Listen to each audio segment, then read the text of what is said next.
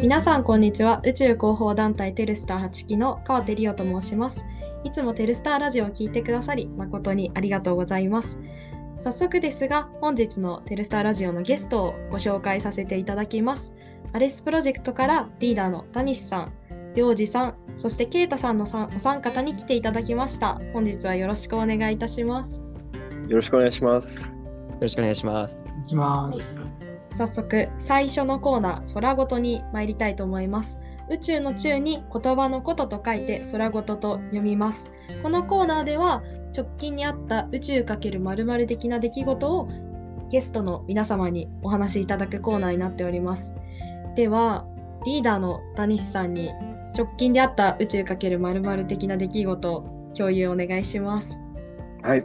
あのえー、っと直近であった、まあ、その宇宙の出来事なんですけど、まあ、アレスプロジェクトとして参加したことで、まあ、こう東京のビッグサイトで国際宇宙産業展と呼ばれる、まあ、宇宙関係のこう企業さんとかがえー、もしくは団体とかが自分たちがやってることをこう展示して、まあ、いろいろ技術交流とか、えー、やるっていう展示会があって、まあ、そこに RS プロジェクトとしてもこうあの自分たちの作ったローバーをこう出展するっていう出来事があって、まあ、そちらに参加してきたのが直近で一番大きな出来事でした。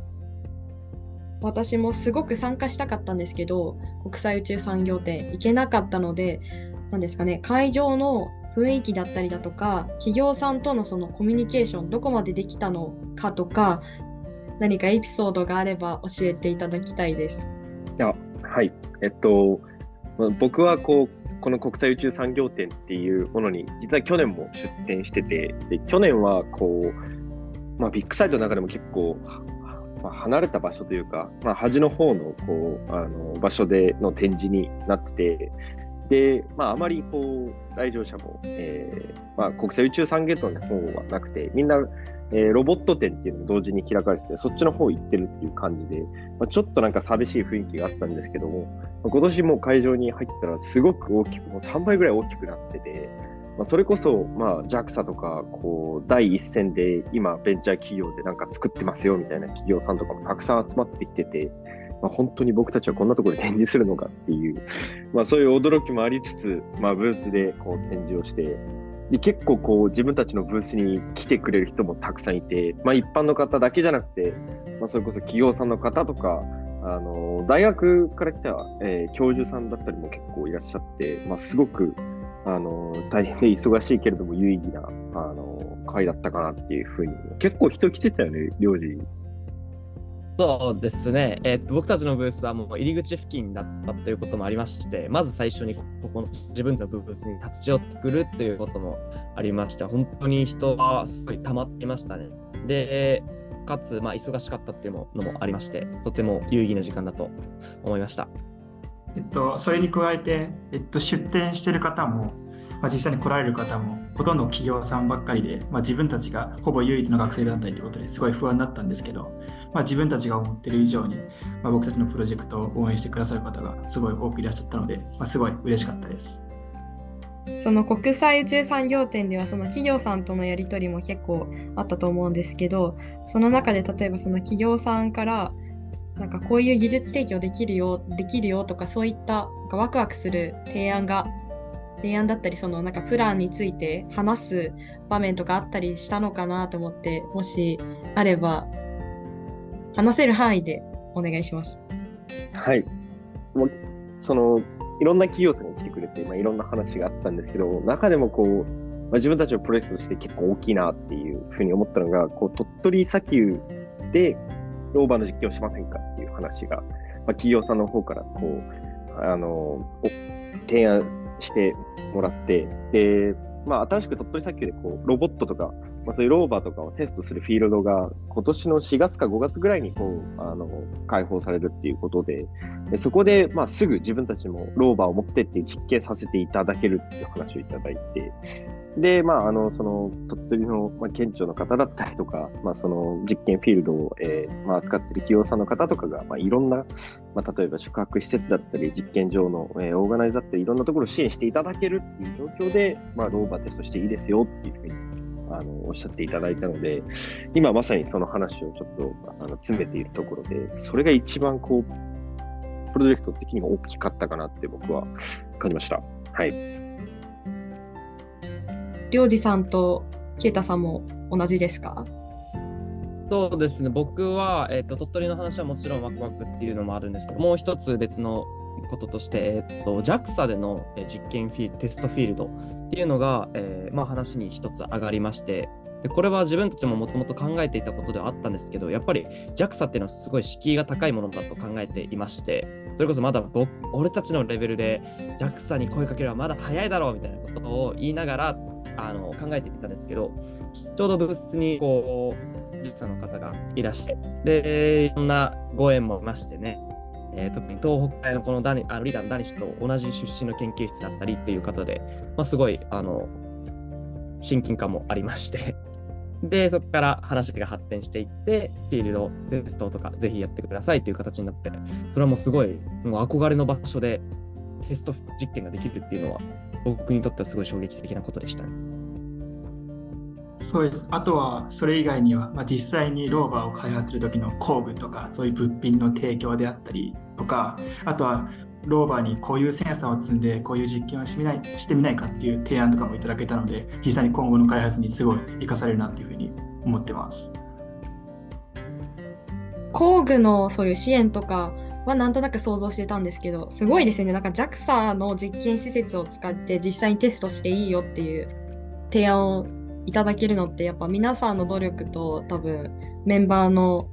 方々がこうつないだ素敵なご縁があってすごいワクワクするようなプランが展開されてるっていうお話を聞けて私もメンバーじゃないんですけど画面越しでワクワクしながら聞いてました。ありがとうございます。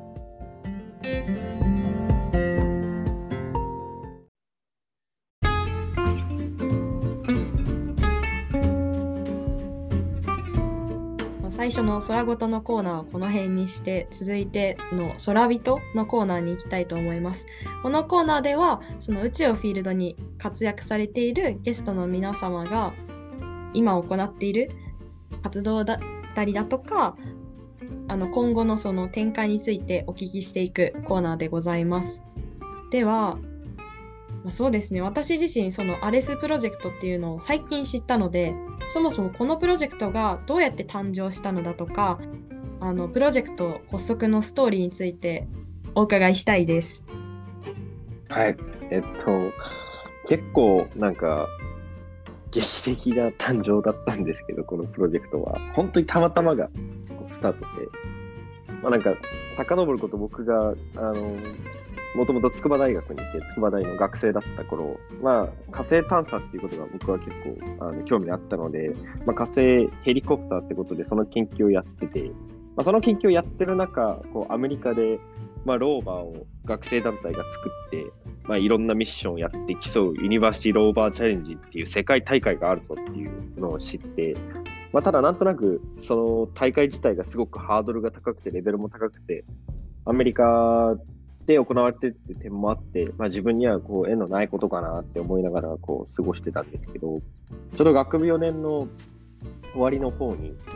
まあ、あの100プログラムっていう、まあ、2ヶ月間こうものづくりをやりたいっていう学生だったり何か挑戦したいっていう学生が集まって、まあ、あの面白いアイディアをいろいろ共有して、まあ、開発をやるというこういうプログラムが、まあ、あのちょっと小耳に挟んで自分も、まあ、ちょうど卒業論文とかがあの煮詰まってきたので参加してみたいっていうことで参加して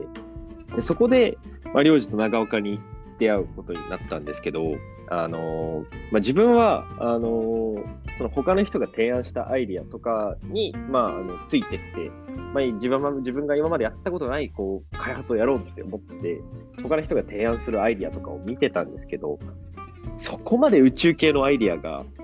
ポンポン上がってたわけでもなくて本当に数個でで、まあ、自分はその火星ヘリも研究してたことがあって、上がってる、まあ、そのアイデアとか提案が、まあ、あまりうまくいかないだろうってことが あのいくつか思ってて、まあ、そこで、まあ、ちらっとこう火星ヘリコプターっていうこういうのをやってて、まあ、そのまだまだやるべきことがたくさんあるよみたいなアイデアを提案したんですね。で、ちょうどこう宇宙関係の、まあ、開発とか、そういうのを2ヶ月でやりたいなって思った人たちが集まるズームの会議を1回開いたんですよ。で、6人か5人ぐらいいたのかな？その時に長岡と、まあ、領事もいて、で、多分領事がその時にこう、ミミズ型の探査ロボット作ろうぜみたいな話をしたんですね。で、ミミズ型の探査ロボットが、まあ、うまくいくかどうかわからなかったし、まあ、あの、作れたとしても、その先にどうやってアウトプットしていくかっていうのも結構難しいだろうなと僕はその時に思ってて、で、こう、自分の中で眠ってたというか、ユニバーシティローバーチャレンジっていうのがあるんだぜっていうのがあって、で、この長岡くんと幼児くんは結構今まで開発経験みたいなのがあの豊富にありそうだなっていうのが、まあ、自己紹介とかなんかで分かったんで、こういう大会があるから参加してみないっていうのを2人に提案してみたら、まあなんか渋い顔するのかなと思ってたんですけど、結構2人とも即答でやりましょうみたいな。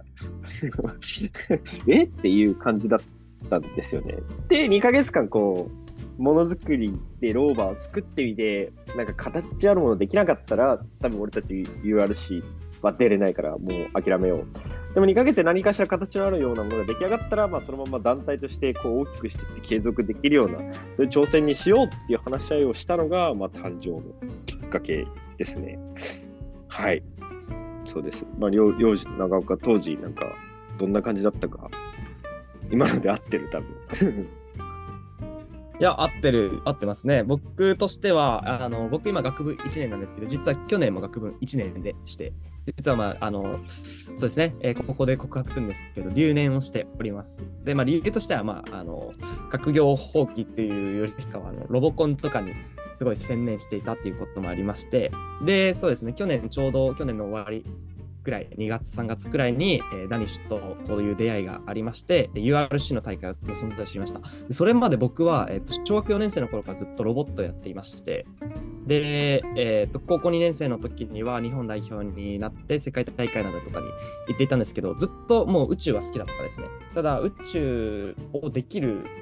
宇宙工学をできる場っていうのはなくて、なので、本当にまあ、その欲望を抑えたままずっとロボットにあの自分の欲望をぶつけていたっていう形だったんですけど、ちょうどもう大学年の2月の頃に何しと出会い、URC という存在を知って、まあ、学部生のうちからローバーの開発ができるのかっていうことにまず感動して、もう即答で僕は OK しましたね。長家は何かありますか？いや、なんか今振り返ってしみじみしてたんですけど僕ももう100プログラムすごい軽い気持ちで、まあ、参加してて。っていうのもまあ僕も僕は今学部3年生で、えっと、去年は学部2年生だったんですけど、えっと、僕は当時、えっと、ハイブリッドロケットとか、まあ、カンサットって言われるすごい小さい探査ローバーみたいなのを作っていて、まあ、それに、まあ、楽しい、まあ、すごい充実した生活を送ってたんですけど、まあなんか違うことやろうって思った時に、まあ、現れたのが、まあ、ダニシで。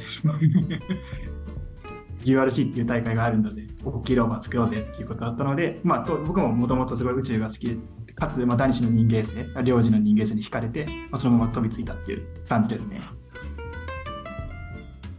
ありがとうございます。そうですね。私がいろいろ聞きたいのがあって、まずダニシさんに、そもそもそのユニバーシティローバーチャレンジ、URC の存在を知ったのは、やっぱもともとそのなんか宇宙やりたいなって言って自分でこうインターネットで探すている中でたまたま見つけたのか研究室のそのどなたからなんかこういう大会アメリカであるらしいぞってお話を聞いたのかどっちなのかなってまず気になりました。あはい。えっと実は結構たまたまっちゃたまたまでで、まあ、当時学部生だった頃僕はなんかなんだろうなこう宇宙まあ大学生のこう宇宙業界でなんかやってるサークル活動とかそういったものをが、まあ、あまり、まあ、知ってなかったというか、まあ、日本にはユニセックとかいろいろあるじゃないですか。まあ、他にもこう、えー、学生が集まってやってるみたいな団体とかがあるのあるんですけど、まあ、自分はそこ、まあ、そこまで知ってるわけではなかった。まあ、知ってたとしても何かしらコミットしてるわけではなかったっていうので、まあ、宇宙関係のこう情報調査って結構、まあ、ネットで調べるとかが僕はベースだったんですよね。で、筑波大がこう出してくれる、なんか、まあ、研究支援制度というか、学部生から研究やっていいですよっていう制度があるっていう話を知って、まあ、自分もなんかもうぜひともやりたいなって、開発研究やりたいなってことで、まあ、火星探査っていうのを調べたくて、もともとはまあ火星、えー、探査 UAB、まあ、ドローンですね、そういうのを YouTube とかで調べると、どうしても火星関連でなんかこう、ローバーとかが出てくるわけですよ。いやそういうのも興味本位でどんどん押していったら、まあ、URC っていうのに参加してる、まあ、あの大学の、まあ、ローバーの紹介動画みたいなのが出てきて、で、まあ、後々知ることになるんですけど、URC のこう最終審査の、えー、課題の一つとして、自分たちの、えー、ローバーのこう性能とかを PR する動画を作って YouTube に投稿しなさいみたいな。まあ、だからこう、いろんな大学が作ったローバーの動画をネットに上げてるわけですよ。でその経緯で、まあ、URC っていう存在を知ったっていう感じですね。まあ、その時にはさらっと見て、うわ、レベル高、もう無理だっていう、一瞬で まあ、できないって思っちゃったんですけど。あと、その次に、何でしたっけ、100プログラムに参加した後に、なんかズーム会を開いたっておっしゃってましたけど、そこの Zoom会に参加したメンバーが幹事となって、このアレスプロジェクトに後々発展していった感じなんですか？はい、えっと、そのズーム会、確か6人とか、そんぐらい来てて、で、そのズーム会を僕が開いたっていうかは、どうだっけ？まあ、あの、他の誰かが開いたんだよな、確か。で、まあ、なんかみんな自己紹介と、まあ、宇宙系のことをやりたいってことは統一してたけど、アイディアがないみたいな状況で、アイディアも出しましょうっていう話だったんですね。で、その自己紹介とかをやってる、まあ、中で、まあ、その100プログラムのなんか面白い規定で、えー、まあ、5人とか6人とかのグループを使って、その、作って、そのアイディアに対する開発をやってもいいけど、極力3人で1チームとしてタッグを組んでくださいっていう、まあそういう条件が課されててと。チーム作りの時だったんですよね、そのズーム会を開いたのが確か。で、まあ3人で組まなきゃいけないっていうのが一応あったんで、まあその6人の中で、あこいつらやると絶対面白いことできそうだなってことで、領事と長岡だけ後から呼んでもう一回会議したっていう感じです。はい。うん、まあ彼ら開発力が当時からこう、光ってるものがあって、で、まあ、なんかよく知らんけど、こう、長岡も領事も自信に満ち溢れたあの説得と話をしてたんで、こいつだったら、こう、突拍子のない挑戦もできるんじゃないかっていうふうに思ったんで、そういった感じで僕が呼んだっていう、多分そんな感じでした。なるほど、本当にそんな電撃的な出会いで、で、3人っていうのも、その100プログラムのルルールというか、なるべく3人で組んで何かプロジェクトをやってくださいっていうのでこの今来てくださってる3人が集まったっていうことなんですね。はいはいそうです本当に。ダニスさんがあとその自己紹介の時にお二人のはすごく開発経験が豊富そうという印象を受けたっておっしゃってましたけどまずりょうじさんですねなんか先ほどさらっと言ってましたけどあのロボコンにすごい小学校4年生の時からロボット制作に専念されててで高校生の時でしたっけ？なんかロボコンの世界大会にも出ていたっておっしゃってましたけどどういったロボットを作ってこう走らせていたのかとかそういった領事さんのその開発経験のバックグラウンドについてちょっとお伺いしたいなと思いまして。はい、わかりました。えまず、えー、宇宙に興味持ったのがちょうど僕がロボットを始めたタイミングと全く一緒で小学4年生の時に、えー、っと宇宙兄弟のアニメにハマって、まあ、宇宙やりたいなっていうのと同時にロボットはすごいもともとちっちゃい頃からレゴとかをやっていって興味あったのでで地元の近くにちょうどあのロボット塾がありましてでそこに通うことになりましたでそこから、えー、とまあ、宇宙をやりたかったっていうのはありますけどもうロボットももともと大好きだったのであの最初は宇宙工学がやりたいっていうよりかはずっとまあロボット作りたいなっていう感じでずっとロボット開発していました。で、まあ、そこからなんないろいろありまして、高校2年生の時に、そのファーストグローバルチャレンジと呼ばれる、えー、と世界でまあ最大規模の高校生のロボコンになるんですけど、参加国が192カ国でほぼ全世界参加するロボコンに日本代表で出場しました。でそこで作ったロボットとしては、なんか世界のその、まあ、SDGs 的な問題を解決しようっていうのが毎年のテーマなので、僕たちの年はオーシャンポリューションという海洋ゴミ、海洋汚染ゴミを、えー、片す、片付ける、ナックスロボットっていうものを開発しなさいっていうんで、まあ、テーマはそんなんですけど、実際はロボコンでこう、3対3で3機のロボット対3機のロボットでこう、ボールを回収して、えー、あ玉入れですね。玉入れみたいな競技で得点を稼ぐっていう競技になるんですけど、まあ、そういったロボットを開発していました。ただ、えーと、高校3年生の時に、まあ、いろいろ受験もありまして、こう将来を考えるにあたった時に、なんか自分はやっぱりロボットエンジニアってよりかは、大好きな宇宙も捨てたくないなということで、宇宙工学をやりたいっていうふうに、まあ、本格的に考えるようになって、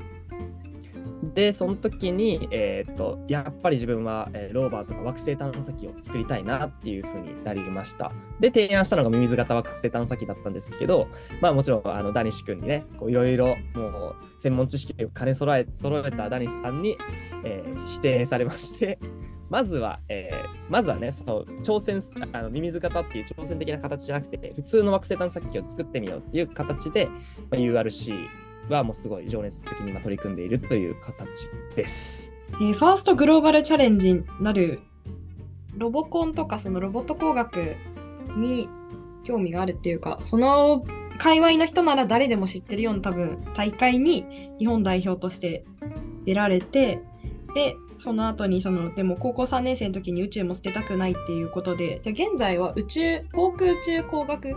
専攻とかですか？あ学科は実は違いまして、僕、慶應義塾大学なんですけど、えーと、航空宇宙系の学科がなくてですね、なので、えーとまあ、機械工、機械工学科の中に宇宙系の研究室があるという形になっているので、まあ、あの進学先はその機械工学科にしました。なるほど。ありがとうございます。いや次、啓太さんのにも同様にそのバックグラウンドをちょっと聞きたいんですけど、先ほどハイブリッドロケットとかカンサットをやっていたっておっしゃってましたけど、どちらの学生団体でその開発を行っていたんですか？僕は今、東北大学の学部生で、フロムジアースに所属していました。そちらでは、なんかロケットいろいろその班があると思うんですけど、その機体だったり、あと伝送をやる人とか、伝承をやるとか役割がいろいろあると思うんですけど、啓太さんはその中でもどういったあの開発されていたのかが知りたいです。えっと、僕は、えっと、ハイブリッドロケットにおいては、というよりもハイブリッドロケットよりも僕はカンセプトにメインを活動していたので、えっと、ハイブリッドロケットにおいては、えっと、機体の製作の方に、えっと、メイン活動として置いていたっていう感じですね。具体的には、ロケットの外側の部分の、まあ、成形、まあ、形を作ったりとか、実際に組み立てるっていう作業を行ってましたね。なるほど。ありがとうございます。で、こういったお話をおそらくそのズーム会の自己紹介で、ナニスさんを聞いて、お、この2人となら面白いことができるんじゃないかって言って始まったのがこのアリスプロジェクトの、アリスプロジェクトの最初のこうなんかスタートというか、そんな感じなんですね。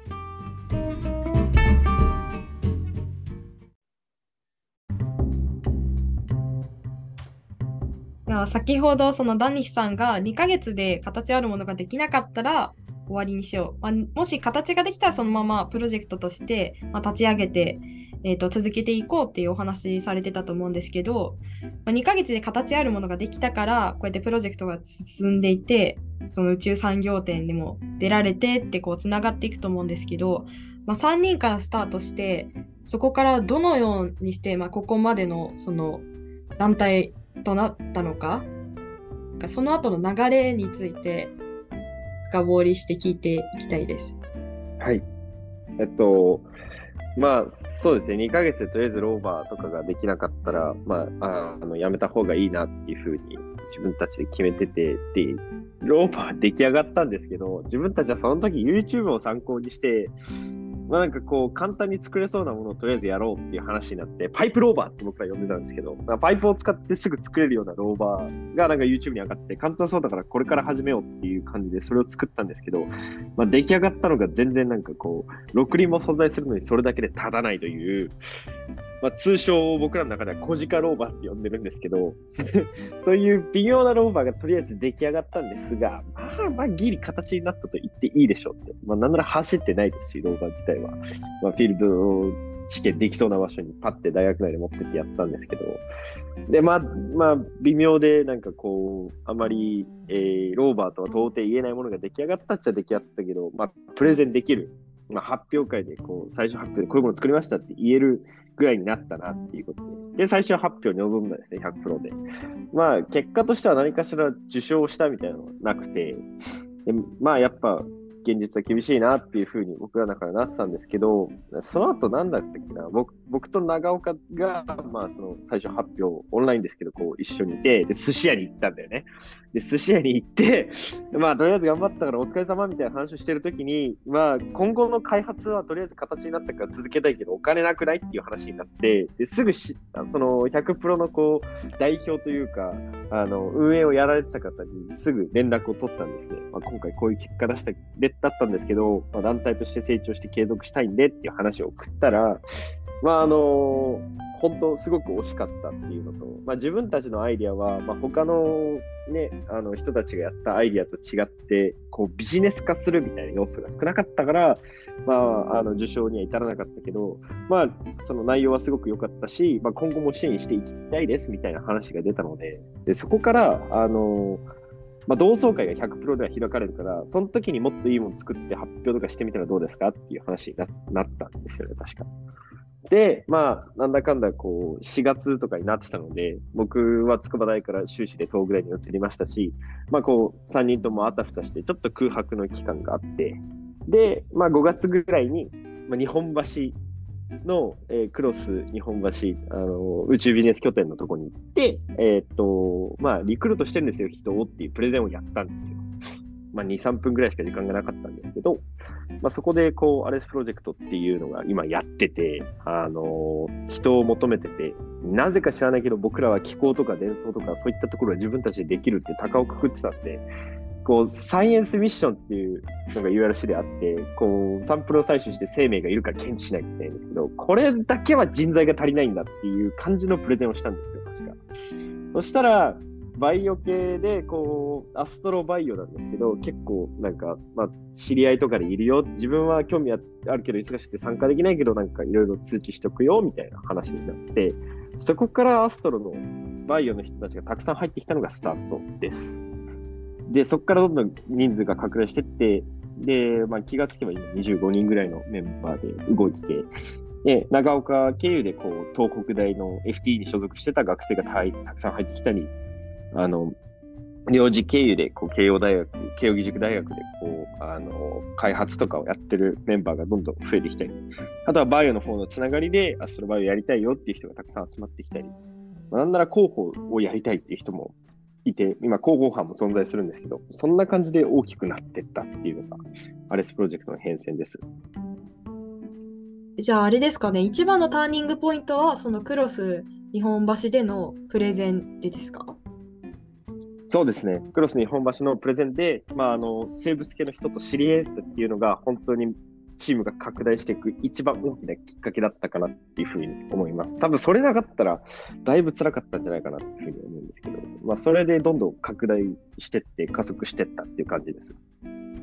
その今のお話を聞くまで、URC はいわゆるこう、ローバーを作って、まあ、そのそのいかに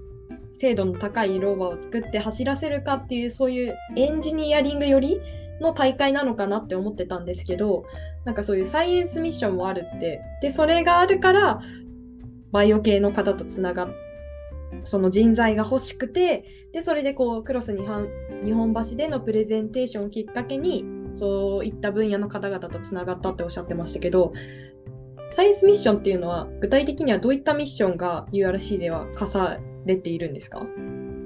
はい。えっと結構まあ、URC って、まあ、あのいくつかミッションがあって、大体4つぐらいなんですけど、まず、めちゃくちゃ広いフィールドで砂漠でこう砂吹き荒れる時もあるようなところでローバー走らせなきゃいけないっていう環境でして、で、なんか模擬宇宙船とかがあって、それの修復作業やらなきゃいけないみたいな、まあ、そういったこう、まあ、いわゆる本当に火星を想定した時にローバーにやらせたいことって大体これだよね。学生でも作って地球環境でも、あのいいからできるようにややりなさいっていうのが URC のコンセプトの一つで、で、中でも面白いのがこうサイエンスミッションで、URC の特徴の一つでもあるんですけど、こう、まあ、砂とかのサンプルを採取して、で、まあ、それを何かしらの独自の、まあ、あのチームごとに別々で好きな方式を使っていいんですけど、まあ、ここには生命がいた。もしくはいる。いや、でも全くいないよとか、そういうのをしっかりと検知して、まあ、報告書を提出するっていう、あのー、珍しいミッションが課されてまして、で、当時僕らが思ってたのは、僕らまあその工学系の中でも気候系とかそういったところが得意だったんで、そういった関連の友達なら誘えるかもしれないっていうふうに思ってたんですけど、バイオだけは バイオだけは全然知らないって、もうしてないよっていう状況だったんで、あの、まあ、そういったのを中心にクロス日本橋で話したっていう経緯で、まあ、URC は結構いろんな面白いミッションがあります。ありがとうございます。では、あの、今、リーダーのダニスさんが RS プロジェクトの編成を語ってくださいましたけど、何かりょうじさんとケイタさん、追加で、これ言ってけ言っておきたいっていうエピソードなどがあれば教えていただきたいです。長け先あれば。えっと、まあ僕からはそのアレスの、まあ自分で FT のメンバーを引き連れた話をすごいしたくて。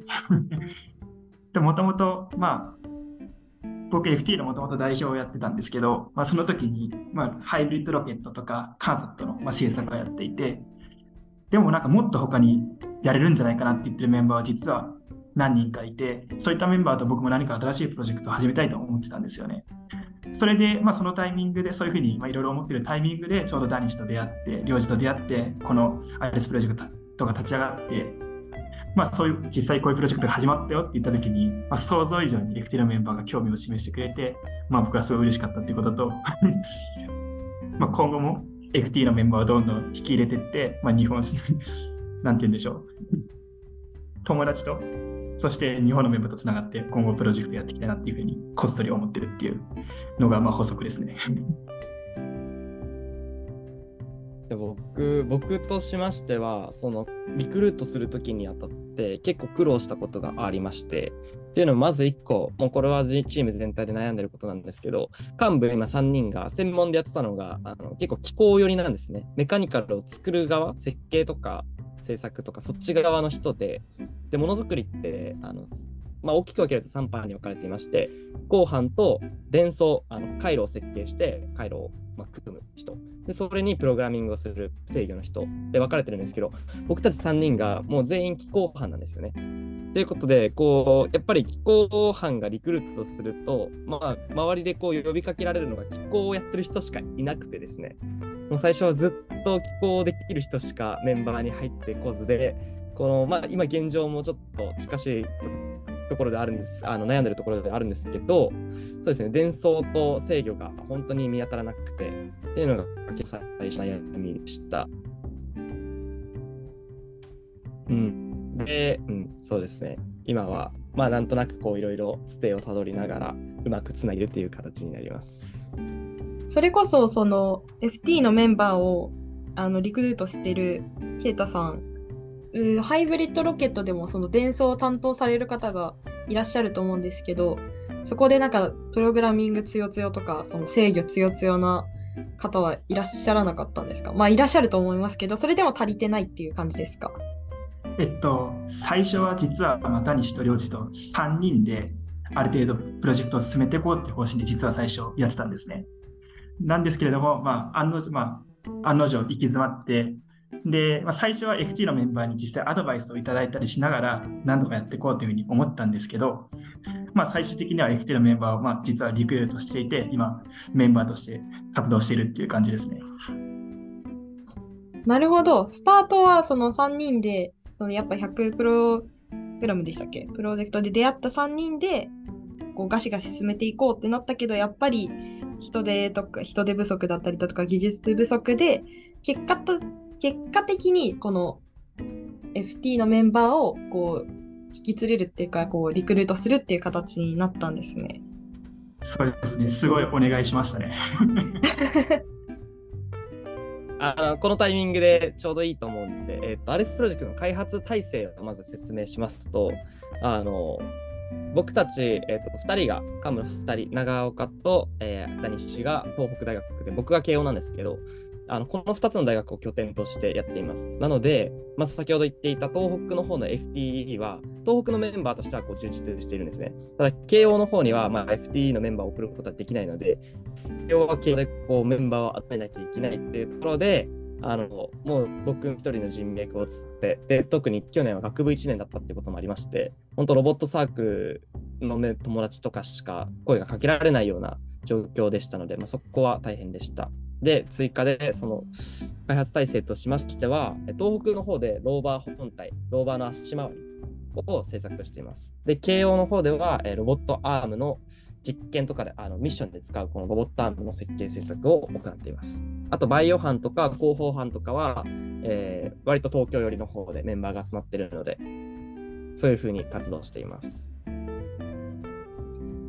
2拠点、今、東北大学と慶応義塾大学で2拠点をそのメイン拠点として開発を進めてるっていうことですけど、やっぱなかなかそのオンラインでのプロジェクトを進めていくのでなかなか大変だと思うんですけど開発の進行っていうのはダンディスさんが PM として取りまとめているっていう感じですか？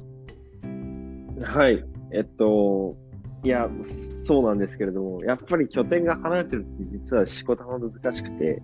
いや仕事も難しいんですよねあの ま東北にいる人は対面で毎週各週ミーティングを行っていて、で、まあ、あの、今日来れない人とか、まあ、顔出して来なかった人とかいれば、どうしたのみたいなので、すぐ、あ今こういうので忙しくてとか把握できて、まあ、すごいやりやすいんです。そして開発してるものが目の前にあるんで、何がダメかっていう指摘を速攻で、えー、まあ、言うことができるんですよ。で、まあ、東京の方は、まあ、半ば、こう、領事に任せてるところもあって、あの、領事君中心にやってもらってるんですけど、まああのアームの制作ということで、まあ、分業して何かしら効率的にできたらいいなとは思いつつも、やっぱこう作業量とか仕事量偏ったりあの、まあ、あのするんですね。さらにはこう顔を出すことができないから、まあ、毎週オンラインで、えーと、月曜日なんですけどあの、全体ミーティングをやってたとしても、まあ、25人中、えーとまあ、全員が揃うっていう機会はそこまでなくて、まあ、テスト期間に忙しいよとか、今こういうインターンとかなんかやってて忙しいよとかっていう人もいて、で、まあ、タスクの割り振りとかっていったあたりが、まあ、めちゃめちゃ難しいですね。今現在は、まあ、うまい感じで、こう、あの、重い、ローバーを作るっていうタスクは東北でできてるからこそ、こう、役割を分担すぐできますし、アームの方はやはりロボコン世界大会出るぐらいの実力を持ってる幼児があの扱ってるんで、まあ、あのすごくいいものがどんどん出来上がってくるし、まあ、バイオの方もあの東大の学生さんとか、えー、そういったところにすごく興味ある人がガシガシ進めてくるんでうまくいってますけど、まあ、今後何かしら重要な役割を持ってる人がこうパタって忙しくていなくなっちゃった時とかが、まあ、問題かなっていうまあ、現にそれをやった PM がここに一人いるんですが そうなんですよ。僕、道具大学に入学して、あの、アレスプロジェクトここからしっかりとやっていこうって言った、この、その矢先に国際宇宙大学に参加するために2ヶ月半ぐらいポルトガルに逃亡するという、PM としてはあるまじきことをやってしまったんですが、まあ、そういったところが難しいかなというふうに思います。東京の方は、領事さんが中心となってまとめているってことですけど、その東京班としての活動する上で何かこれまで苦労だったりだとかそういうマネジメントの面で何か大変だったエピソードがあればはいまず慶応の班ってこう難しいところは拠点がなくて一番最初にこうサークル化をしようとしたんですね。この3人の時点であのサークル化して慶応と東北に拠点を作ってでサークル化しないと大学側としてこうあの空き教室教室だったりっていうのを用意していただけないのででまあ挑んだと試みたところあのインカレっていうのは結構受け入れがたくてですぐにもう却下受付の時点で却下されてしまい自分たちがまずま未だに活動拠点がないという状況でそこがすごい難しいところですね。っていうのも、あの東北みたいにこう定例的に対面でで会って話すっていうことが、機会がなくなってしまっているので、それこそ開発するたびに、毎回僕は自宅で、自分の自宅で作っていますし、で他の人は、特にあの慶応の方ではバイオンの方の機構を作ってもらっていて、でバイオミあのサイエンスミッションの方もう砂のサンプルとかを採取する、えー、機構だったり、それを分析する装置だったりっていうものも設計しなきゃいけないので、そうですね、今のところ、えー、慶応の方の機構のメンバーにはそっちの部分の仕事は割り振っています。で、まあ、ちょうどタイムリーで国際あの以前参加した国際宇宙産業展で慶応の拠点が見つかりそうということでちょっと流れいい流れがついてきているかなっていう感じです。ただやっぱ難しいですねまとめるっていうのは。東京の拠点は何人くらいメンバーがいらっしゃるんですか？東京側の拠点としては、それこそ先ほど言った通り、あの広報とかのメンバー、広報とか会計の人とかのメンバーも結構東京側でいるので、それを含めますと、もう10人くらいかね、あの正確な人数把握できてないんです。けど、10人くらい結構いて、で、機構をやって、メインで機構を設計しているのは、まあ、僕がアームで、もう一人が、えーサイエンスの方の機構をやってくれてるっていうのが一人かな。だよね。でそれ以外は結構広報寄りと、あとはサイエンス、あのサイエンスミッションもあの意外と機構を作る以前に理論がすすごいあるので、理論を固めていくっていう部分で、すごいまあオンライン活動には結構向いているかなっていうところもありまして、それこそこういう装置が必要だよとか、あこういうものを分析したいんだったらこういうのを調べなきゃっていう感じでこう調べて、で実験の手配だったりっていうのをしてくれて、っていう動き方ですかね。じゃあ東京の方はそういう東北の拠点と違って1週間に1回みんなで対面で集まって進捗報告をするとかそういったものはない？そうですね、もう定期的にあの活動できる場所がないので、まあ、ご飯を食べに行くとか結構するので、まあ、そういったコミュニケーションはしてるんですけど、開発するために集まったり、まあ、ミーティングとかっていうのは対面ではないですね。なので、ま、週1であの全体ミーティングとは別で、慶応班のミーティングとして、Zoom であの技術報告だったりっていうのをやってるようにはしています。なるほど今ちらっとおっしゃったおっしゃってたそのサイエンスミッションの方でもなんかそういう理論の構築が必要っておっしゃってたんですけどそれは具体的にどういったなんか理論が必要なのか。サイエンスミッションの理論って何かなって今気になりました。はい、えーサイエンスミッションの方も僕があの週週1回サイエンスミッションあのバイオ班としてミーティングを行ってるんで、まあ、定期的に僕は慶応のリーダーとしてそのミーティングで出るようにしてるのですが、まあなんか、あのそうですね、サイエンスミッションのリードとしては、まず生命あの散布の砂を採取してで、その生命の痕跡を探さなきゃいけないんですけど、そこの生命の痕跡っていうのがまだいまだに NASA の方でも生命とは何だっていう定義が曖昧になっておりまして、なので URC のそのサイエンスミッションの中でもあの答えがあるわけではなくて、例えばこう採取してデータがあって、それを英語でプレゼンテーションっていうのがミッションの流れなんですね。なので、そのみあの自分たちのプレゼンテーションの中で、まあ、正しい理論としてこう説明がついていたら、それは得点に入るという形になります。なので、まず自分たちのチームで生命の定義っていうものを確定させます。で、まあ僕たちは今のところタンパク質かな。ちょっと、うん、タンパク質をこう、発見できたら、あの、生命だ、生きている生命だっていうふうになるのかな。ちょっとここは、にわかな説明になって知ったら申し訳ないんですけど、まあ、そんな流れで、合ってる？合ってるよね。あそう。まあ、その、タンパク質の検出というよりかは、まあ、まあ、それそうなんですけど、タンパク質を探すんですけど、あの、どういった方式で探すかっていうのが、まあ、結構たくさんあって、それが主に理論に関わってくるんですけど、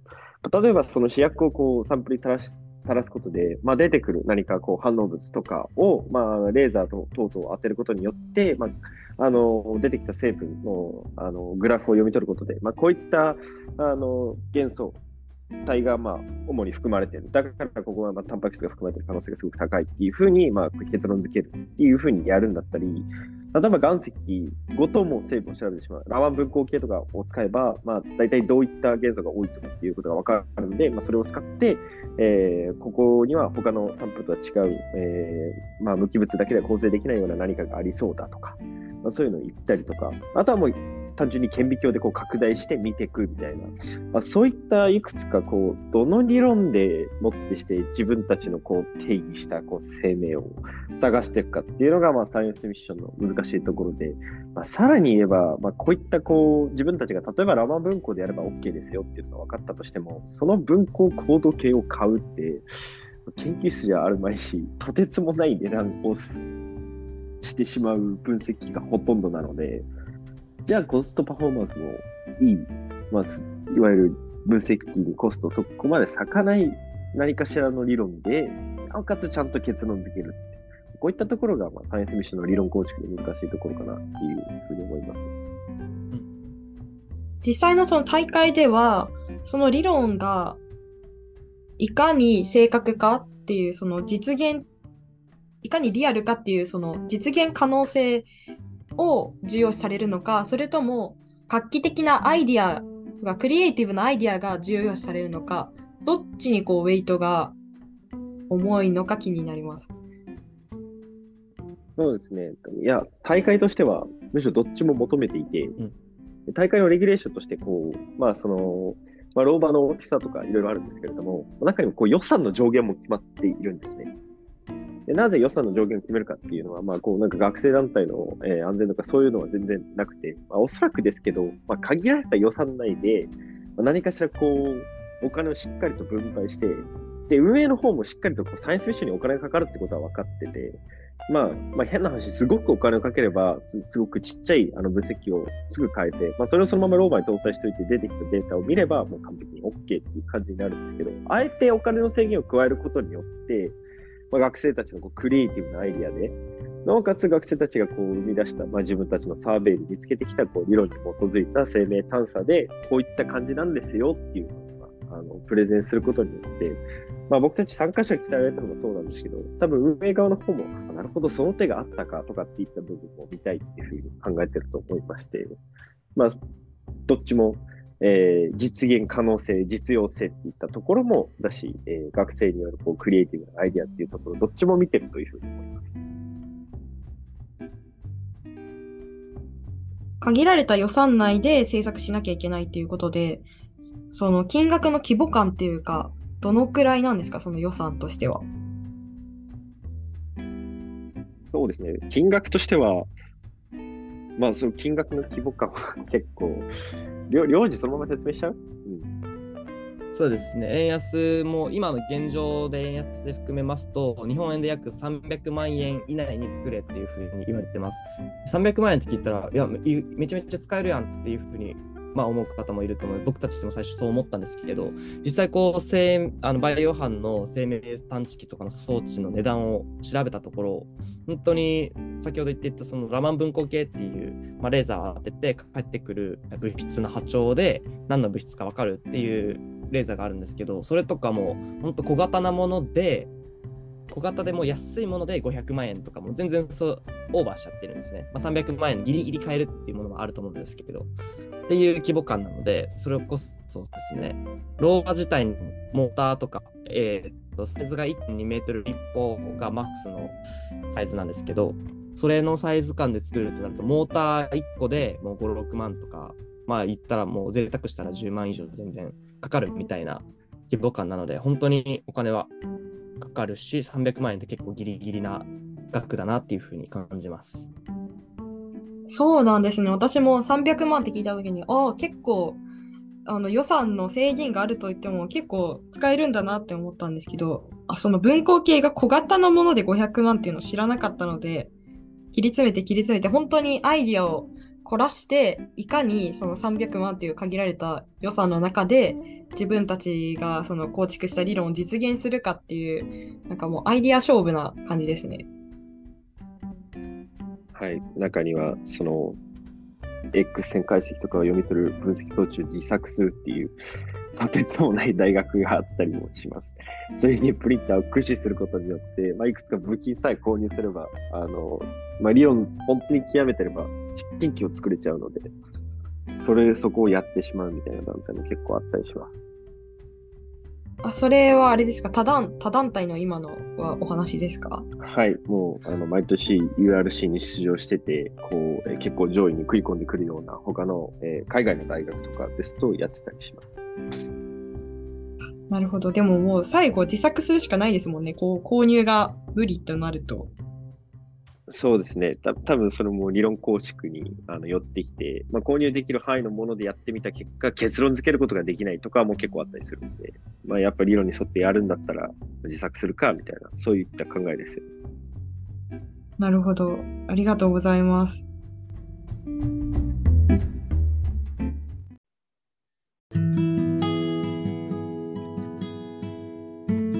3人から始まったアレスプロジェクトが、まあ、20人規模の団体にまでなるその編成についてご概要をお話ししていただいたんですけど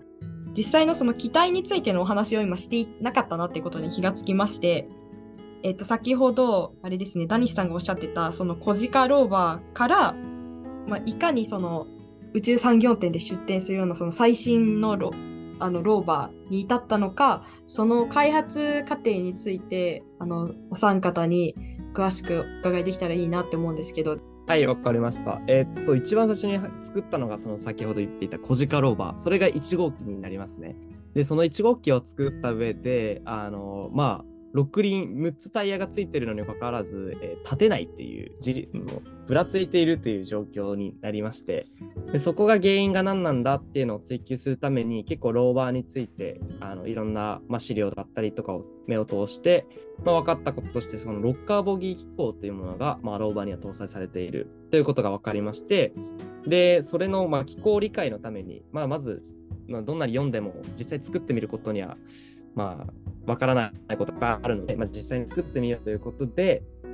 あの大会サイズのものではなくて結構小型な本当にもうこんぐらいのサイズのローバーを、えー作成しました。2号それが2号機ですね。でその2号機を作った上でロッカーまあロッカー機構ロッカーボギー機構っていうものを解明してあ実際こういう動きであここが干渉したらいけないんだっていうことをいろいろえーまあ、学んでそれを次の、えー大型も、サイズをアップして大会用に向けたサイズ感のものとして3号機、え東北間にいろいろ情報共有をしてそれを踏まえた上で3号機の設計に移ったという形です3号機は長家よろしくお願いしますはい。えっと、1号機と2号機における共通点っていうのは、まあ、今実際に火星で動いてるローバーとかと一緒の、まあ、6輪なんですよね。タイヤが6つということで、まあ、何も正直深くなぜ6輪なのかとか、あまり深く考えずにこれまで制作を行っていたっていうのがまあ正直そこまでの現状です。ただ、まあ、そこまで実際、まあ、開発を行ってきて、まあ、実際に火星の火星ローバーとかの開発に携わった方々にしてアドバイスをいただいたときに、まあ、なぜ六輪である必要があるのかっていうすごい単純な質問とかを問われたり、あとは実際に2号機で領事が解明したロッカーボギー機構、まあ、そのロッカーボギー機構っていうのは普通の、まあ、車輪型のロボットじゃ実際に踏破できない走行できないような、えっと、岩とか、まあ、ボコボコ不整地と呼ばれる場所を、まあ、実際に走行できるような機構なんですけども、まあ、それは六輪である必要がないっていうのが、まあ、アイデアの原点で3号機の開発を行いました。で具体的には3号機は、えっと、できる限り故障がないような、エラーがないような機構にしようということで、まず6輪から4輪に減らしました。それが1つ目の大きな変更点。そして2つ目が、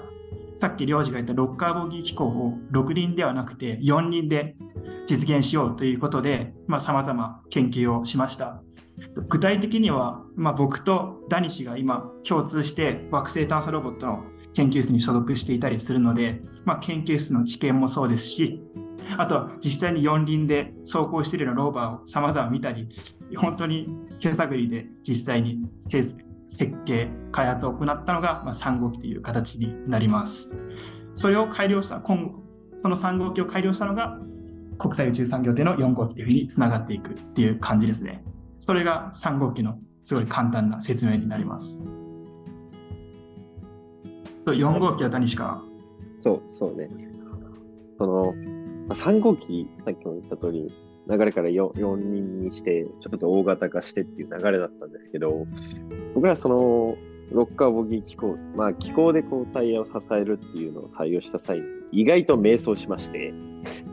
で、まあ、ロッカーボギー機構なら結構いろいろ使えるだろうっていうのは知りつつも、例えばその一番負荷がかかるところを 3D プリントで制作してしまったり、まあ、あの単純に、まあ、カラーっていう部品があるんですけど、まあ、あの動く軸を本体に取り付けるところを深く考えずに一般的に使われてもそのまま買って取り付けたり。3号機はいわゆるまあ走りもするし、一応形にはなってるけど、なんかぐらがついて脆いぞというか、機能はするけど全然 URC にいけるような、あの、まあしっかりとした、あの、車体を持ったようなものではないなっていう感じになって、で、もう3号機出来上がり次第速攻で4号機を作んなきゃっていう話は上がってたんですけど、東北班をこう会議室に呼び集めまして、まあ、結構長い会議をやって、もう一体どういう機構をしっかりと作り上げれば、ちゃんとしたローバーが出来上げるのか、もう会議しまして、で、もう本当に部品の一つからどれを買わなきゃいけない、何を発注しないといけないっていうのをしっかりと決めまして、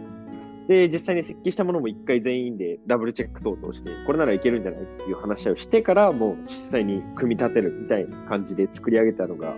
4号機で、で、まあ、あの、図面上でも、えー、こう、まあ、こう、組み合わせたところを動かせるようにして、動いてなんか干渉がないかとか、ぐらつきがないかとか、そういったところも全部確認した上で出来上がったのが4号機で、えっと、今のところ足回りはもうすごくしっかりと完璧して、ロッカーボギー機構もしっかりと機能してて、まあ、あの、どんどん障害物もパンパン乗り越えていけるっていう状況の機体が出来上がりまして、まあ、強いて言えば、あの、砂地とかそこら辺を走るように作ったので、まあ、一般的なこう、コンクリとかアスファルトとかで喋ら走らせると、まあ、ちょっと、あの、タイヤの刃の影響で、えー、ガタガタ言うんですけど、あの、砂地で走らせたらスムーズに動くっていうしっかりとした機体が出来上がったっていうのが、4号機になります。で、まあ、その4号機の開発と国際宇宙産業展の展示、まあ、あとはアームの進捗度合いっていうのを受けて、まあ、アーム、えーまあ、生命探査の機構、そして重心とかも考えつつ、まあ、中の基板も大型化して、で、バッテリーもしっかりしたとところに搭載し、えー、メンテナンス性も高めた、まあ、あの、本当に本番に出しても、えー、問題ないようなしっかりとした機体っていうのを、えー、これから作っていく。それが5号機目になります。現在絶賛会議をしながら少しずつどうやっていこうかっていう話をしている最中です。ありがとうございます。あの、まずまたあのちょっと戻って質問なんですけど、すいません。私の知識不足でロッカーボギー機構がどういった機構なのかよく分かってないんですけど。えっと、まあ、ロッカボギー機構っていうのは、もともと、あの、NASA の、えっと、こう、ミッションで、ソジャーナっていうすごい初期のローバーにこう搭載された機構で、現在でもこう、キュリオシティとかパーセベランスに使われてる機構なんですけど、まあ、具体的にどういう目的に作られたかっていうと、あの、タイヤをなるべく常に設置させて、なおかつ本体動かさないっていうのをコンセプトに作られた機構で、で、まあ、あの、本体の下部分に、まあ、長い丸い筒みたいな棒があって、え、右側の、えー、3人と左側の3人をつないでるんですよね。で、その状態で四角い本体をそのままあの上に乗っけると、本体が回転してしまって傾くっていう現象が起きるんですよ。これを、まあ、上側のこう保持機構みたいな、そういったので、まあ、右側の3人と左側の3人をこうリンクさせてあげるっていうのがロッカーボギー機構になりまして、で、右側が何か障害物を乗り越えていったときに、それにあのリンクして、えー、左側のも一緒に動いていくと。で、まあ、あの本体自体をずっと水平に保って、障害物は乗り越えつつも本体はなるべくこう水平に行ける。まあ、なので、あのまあ、力を分散できる機構でもありますので、大型化にも適していたりだとか、そういったメリットがあるのが、まあ、ロッカーボギー機構ですね。で、これはローバーだけに基本的に採用されていて、まあ、一般的な車とかは、こう、あの、本体に、まあ、シャーシっていう、えー、前の二輪と後ろの二輪をしっかりとくっつけて、えー、まあ、あの、サスペンション機構はそのまま本体にくっついてるって感じなんですけど、まあ、ローバーですとどうしてもこのね、あの、障害物をたくさん乗り越えるっていうので、まあ、右側のタイヤの可動域をね、上下すごくえー、上の軸に結構動くようにしたいとかがあるので、まあ、こういったロッカーボギー機構が存在する感じになります。なるほど。たくさんのその障害は避けつつでも確かにその本体を傾けてはいけない水平保たないといけないからっていうので作られてかつその NASA の数数々のそのローバーにも適用されてる技術で、えー、なるほど。そういう機構があるんですね。知らなかったです。あと今の5号機の一番の課題はその今まで分業制でやってたやつをいかにしてこうやってうまくマージさせるかっていうところが一番の大きな課題ですか？そうですね。特にアームだと思うんで、まあ、領事がまあそのアームの難しさとアームをローバーに搭載する難しさを説明してくれると思うんですけど。あ、お願いします、りょうじさん。はい、えー、アームの難しさ、やっぱり、えー普通のなんか産業用ロボットアームとかと違って、なんですかね、あの、ミッション内容として最大5キロのものを持ち上げなきゃいけないというミッションがありまして、でその5キロのものを持ち上げるって、えー結構、なんか、コンパクトに設計できなかったり、それこそトルクがすごい必要になるので、あの減速機、ギアボックスっていうのを自分であのギアボックスで結構高トルクなものを選定しなきゃいけないんですけど、高トルクなものってなると、やっぱり値段も跳ね上がってきまして、で、えーっとそれこそ僕たちが使っているのは今、サイクル減速機と呼ばれる機構なんですけど、これは、えーアームでこう正確な位置に、例えば90度を動かせって指定したときに、普通のギアボックスとか使っていると、まあ、例えば89度だったり、いう誤差がつながって86度だったりっていう、まあ、正確性がちょっと失われていくんですよね。でそういうのに、えーそういうのをま防止するために開発されたのがサイクルド減速機だったりハーモニックドライブって言われる機構になるんですけど、これらの商品ってあの普通の産業用のロボットアームとかによく使われているもので、まあ、コンパクトな上に高トルクを出せるっていう、さらにバックラッシュっていう、まあ、位置ずれっていうのがすごい少ない機構っていうふうに、まあ、歌っている、まあ、機構になりまして、で、こういったものって結構なんか特注だったりオープン価格になっておりまして、まあ、例えば自分たちで買うとなると1個ギアボックスだけで10万とか20万、まあ普通に20万くらいが相場ですかね、っていうものになってくるので、やっぱり限られた予算の中で1個のギアボックスにそんな使ってられないということで、ま、自作をしたりしていますね。で、僕の場合はそのギアボックスを全部自分で設計して、で、金属加工も自分で行って、自分で今作ったんですけど、やっぱりそういったところも部品一個一個にその5キロのものを持ち上げるっていうものに対応するようなものを自作しなきゃいけないっていうので、まあ、すごい時間もかかりますし、設計も難しかったりっていうところはあります。で本体に取り付けるっていうのはやっぱり、これはまあ遠隔で活動してるっていうのもありますし、東北と慶応を作ってるのって、まあ、慶応でまあ頻繁に会えるわけでもないので、こういったあの宇宙系のイベントとか、東北の人たちと集まれる機会にこう合わせて、あここに取り付けられそうだねみたいな形になってくるので、やっぱり開発体制がちょっと響いてきているかなっていうふうに感じます。今そのあの初号機からその現在作って4作り終わったまさに4号機で今その大会に向けて5号機を作ってるっていうことですけど、まあ、今後の展望といいますかその大大会に出て終わりなのかとかそうですねリーダーのダニスさんが思い描いてる将来像とか未来プランがあれば教えていただきたいです。あはい。いや、ありがとうございます。そもそも、この、まあ、RS プロジェクトっていうので URC 出場するっていうのが、まあ、まず日本初の実は挑戦で、日本で今までこの URC の大会でアメリカに実際に行って、こう、自分たちの作ったロボで戦ってきましたっていう団体が、まあ今までいなくて、まあそれを確認することもちょっとできなかったんで、で、な、なのでこの団体が、まあ、いろんな経緯で今まで話してきましたけど、立ち上がって、名前がアレスっていうのも実は、あの、僕の中で考える意味があって、まあ、その、アレスプロジェクトっていうのが、あの、映画のオデッセイですね。英語名だとザ・マーシャンなんですけど、まあ、あの、火星にこう、えっ、と、マーク・アートさんが残されて、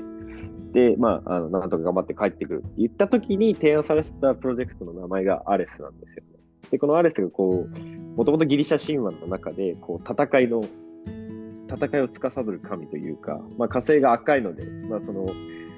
あの血をイメージしたというか、で戦いの神っていうんですけど、で、まあ、その映画からインスパイアされたのもそうですけど、まあ、日本の団体として、まあ、あの世界でも戦っていくと、日本の学生団体でも挑戦できるぞっていうことを示して、こう力強く頑張っていくっていう意味合いを込めて、アレスプロジェクトっていう風な名前にやってやってて、で、まあ、今年の大会の出場を向けて、えー6月までに頑張ってやってるって感じなんですけども、僕としては、あの例えば今回の大会、えー残念ながら、最後36チームだけアメリカに行くことができるんですね。まあ、100チームぐらい残ってますけど、えー36チームに残れなかったとしても、えーまた来年、再来年と、毎年毎年新しくローバーを開発して、どんどん作っていく、え団体にしたいなっていうふうに思っていて、で、えーまあ、例えば、具体的な話からしますと、今年の6月の大会に向けて、鳥取砂丘とか、JAXA の相模原でのこうテストを経て、えー調整し、まあ、6月ダメだったら、9月に全く同じような大会がヨーロッパで開かれるんですよね。ヨーロピアンローバーチャレンジっていうんですけど、今度はそっちの方に、まあ、挑戦してみると。で、そのまま、えー来年以降、えー URC に挑戦するのはそうなんですけど、まあ、鳥取砂丘でのこう実験を機にですね、鳥取砂丘で毎年日本版の URC を開催していくっていう流れに持っていきたくて。で、今、大学の学生団体で宇宙系の活動って言いますと、まあ、ハイブリッドロケットを作るだったりとか、えー、観察を作る大会だったりとかが主流ですけど、それにもう一枠、ローバーを作る大会っていう風にあの作って、毎年いろんな大学とか、まあ、研究室がローバーを作って実験だったり大会をするっていうのを日本版を作っていきたいなっていうのが僕個人として、まあ、団体としての将来像です。なるほど。まあ、ただただその、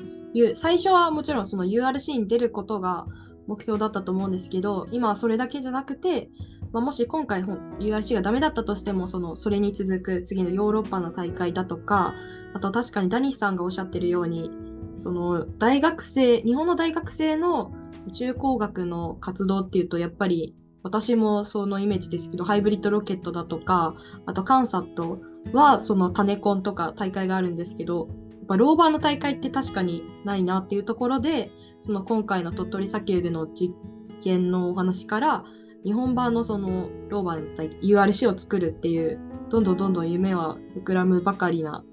です。すごい私も今聞いていてワクワクしました。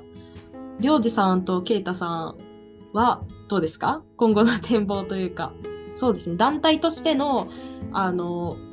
将来像は今、リーダーのダニスさんがお話ししてくださいましたけど、個人個人のとしての今後の展望だったりだとかがあれば教えていただきたいです。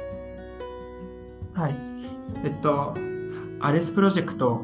としては、えっと、僕としてはすごい東北地方でちゃんと知り渡ってほしいなっていうふうに思っていて、っていうのは、えっと、東北地方って、まあ、仙台ではすごい宇宙が、宇宙のコミュニティがすごい活発になってきているんですけれども、どうしてもまだ東北全体としてはまだそういう宇宙ロボットとか、そういう知名度ってままだあまり高くないと思うんですよね。なので、まあ、東北、僕も東北出身ということで、えっと、まあ、すごい、東北の子供たちとか、今の高校生とかに宇宙、宇宙で動くロボットがある、そして大学に来たらこういう宇宙ローバーができるんだよってことを知ってもらって、まあ、すなんていうんでしょう、すごい敷居っていうか、そういうものを低くできるような何かになればなっていうのが、まあ、アレスプロジェクトとしての思いで、まあ、僕自身としては、まあ、今、ダニシュと一緒に吉田桑原研究室にいるので、自分のしたこと、まあ、エンジニアとして多分僕は関わっていくと思うんですけど、何らかの形で自分が作ったものが宇宙に行って実際に動く姿を見れるまで、この宇宙探査、この宇宙工学の分野で頑張りたいなっていうふうに思います。僕はこんな感じです。はい、えー最後に僕がえー言います。えっと、アレスプロジェクトとしての展望としては、やっぱり僕も、僕が学部生のうちから、そのローバーの開発ができるっていうことを、まあ、もう考え、考えていなかいないし、まあ、そういう機会は絶対ないと思っていて、なので、それこそ今回、ダニシとこういうふうにあの去年出会っていなければ、僕は研究室に入ってからローバーは作るものだということで、学部生はもう全部ロボコンとかに全部あの申請を割り切っていたと思うんですけど、やっぱりこういう機会っていうのが、まあ、できたので、こういう自分が与えられた機会をこうもっとみんなにシェアしたいなっていう感じで、まあ、まだ僕は学部、えー特に1年生なので、今後、えー、ダネシとかがこう卒業引退しても、アルスプロジェクトを続けて、学部生でもローバーが開発できるんだぞっていう学生団体としてこう世に広めていきたいですね。もちろん技術力とかも結構必要となるんですけど、これを通して学んでいく技術力って本当に、あの、まあ絶対的なものになると思うので、そういった機会を他の学部とかにも与えていきたいと思っています。個人的な展望としては、えっと、僕はまあ正直エンジニアとしてやっていこうかなっていうのはちょっと迷いがありまして、まあ、あの、とりあえず宇宙には関わっていたいんですけど、まあ何ですかね。まあ、まだ全然特に決まっていないという感じで、ざっくりと言いますと、まあ、僕も自分の作ったものが宇宙に行ってくれればいいなっていうふうには思います。それとはもうあの別に、あの、なんだ、まあ、そうですね。エンジニアになるかもしれないです。まあ、全く僕としては個人的には展望はまだ決まっていないっていうことで、目の前に来たチャンスをつかみ取って、えー、もう逃がさないで、いろいろ経験を積んでいこうかなというふうに考えています。いや、それが一番大事で重要だと思います。なんか学部1年のうちからなんかもう、僕はこの道1本で行くんだって決まっている方が珍しいのかなって思ったりするので、ありがとうございます。あと、あれですね、ちょっと1点、えっと、あ、弊団体の代替わりが昨年の12月にあって、で、あの、新体制として今年度や、今入って数ヶ月経ったんですけど、その代表の地元が、その、えっと、宮城で、で、その宮城の中でも仙台じゃなくて、そのちょっと地方というか、あのー、それこそその幼い頃は、あの自分以外あんま宇宙工学とかそのローバーとか宇宙開発に興味がある人がいないみたいな情報あの環境で育つ中でその今テルスターとして本年度掲げている目標がその地方でのその宇宙に関する情報格差をなくすっていうのが一つの大きなコンセプトとしてあって今そのケイタさんが話してくださったその東北にでのその知名度を高めるっていう点でなんかテルスターはまあ、エンジニア的なその技術の提供はできないんですけど、まあ、広報の面だったら何か尽力できるところがあるのかなって思ったのであのもしこのエピソード多分代表聞いてくださると思うんですけどなんか一緒に面白いことできたらいいなって今啓太さんのお話を聞きながら思いました。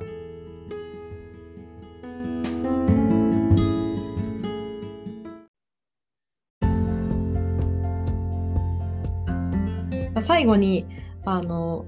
あれですね、先ほどおっしゃってましたけど、あの、めちゃめちゃ人手不足というわけではないけど、制御とその伝送の部分が足りてないということで、何かこう、団体として宣伝、最後にしておきたいなっていうところがあれば、お願いします。はい、ありがとうございます。えー、そうですね、今、ちょっと先ほどのあの領事とかの話の通り、この気候を、まあ、できるっていう、えー、人が、まあ、メンバー内に結構たくさんいて、すごくいいことなんですけれども、まあ、やはりこう機体が大型化して、例えばアームとかもしっかりと実装しますよとか、えー、全部統一した、まあ、システムで動きますよってなってくると、まあ、それにちなんだしっかりとした回路を設計したりだとか、まあ、制御したりだとかいったところが、まあ、これからヘビーなタスクになってくるので、まあ、そういった分野でこう興味があるよとか、まあ、RS プロジェクトで単純に一回話聞いてみたいとかっていう方がいたら、あのぜひこう、まあ、公式ホームページとか Twitter の DM とかでこう連絡していただければ、こちら側としても、まあえー、ウェルカムですし、まあ、自分気候やってるけど、それでもやっぱやりたいんだっていう方とかがいれば、それは全然 OK なので、あの連絡していただければ、まあ、一度あのお話をして、まあ、みんながどういう状況なのか、えーいろいろお伝えしてから、あの、やりたかったら、そのまま一緒に頑張っていきましょうっていう感じなので、えー、RS プロジェクト今後とも、えー、よろしくお願いしますっていう感じです。何か付け加えて、ケイタさんとりょうじさんからも一言ありましたら最後にお願いします。はい、えー、個人的にはやっぱりさっきあの必要って言ってた人材は慶応の方なので僕が、えー、今後こう関わっていく人だと思うので僕から、えー、募集するにあたってなんかこういう人が欲しいなっていうのを伝えますと、まあ、とにかく技術力はまあもちろん持ってたら嬉しいんですけど技術力っていうよりかは本当に宇宙が大好きでローバーを開発したいっていう宇宙に対する情熱。でそれこそまあ情熱を持ってればコミット率っていうのもこうおのずとあのあると思うので、まあ、本当に宇宙に対する情熱が熱い人をぜひ募集していますという感じになります。よろしくお願いします。なんか僕からも同じよ同じみたいなことになりそうなんですけど やっぱり宇宙に情熱があってかつやっぱりこういうローバーとかを作ってみたい、まあ、そんな方々、まあ、実際にこれ入ってみたら同じような思い同じような情熱を持った人々がこのアリスプロジェクトにはいっぱいいるのでぜひ興味がある人は一緒にまあ一緒にやりましょう。僕の方からも以上ですね。ありがとうございます。本日のテレスターラジオのゲストはアリスプロジェクトからダニシさん。りょうじさん、そしてけいたさんの三お三方に来ていただきました。本当、本日は本当に長い時間、貴重なお話をたくさん聞かせてくださり、ありがとうございました。ありがとうございました。ありがとうございました。ありがとうございました。